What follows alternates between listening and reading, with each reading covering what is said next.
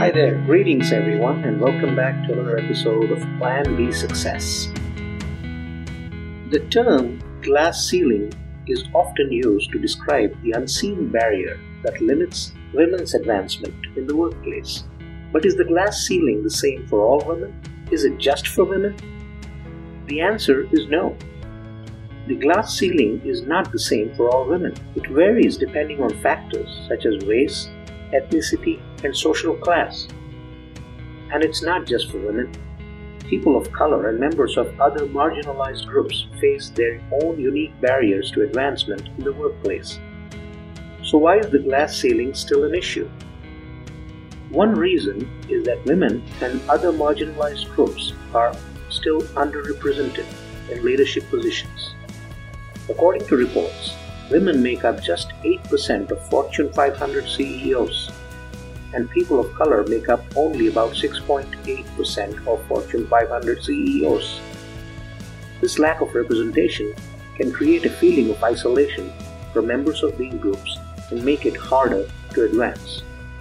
Another reason the glass ceiling is still an issue is that even when women and people of color do reach leadership positions, they often face discrimination and exclusion. A study by the Harvard Business Review found that while white men are more likely to be seen as competent leaders, women and people of color are more likely to be seen as pushy or aggressive. This can make it harder for them to be taken seriously and respected by their colleagues. So, what can be done about the glass ceiling?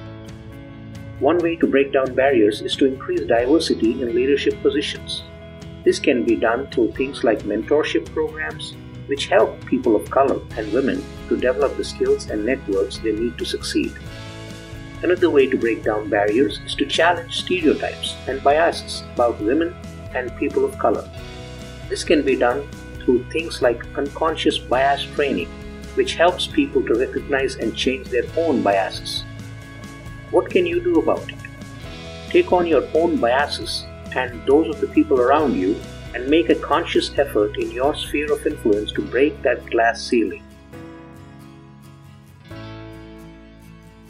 Hey, I hope you liked this episode.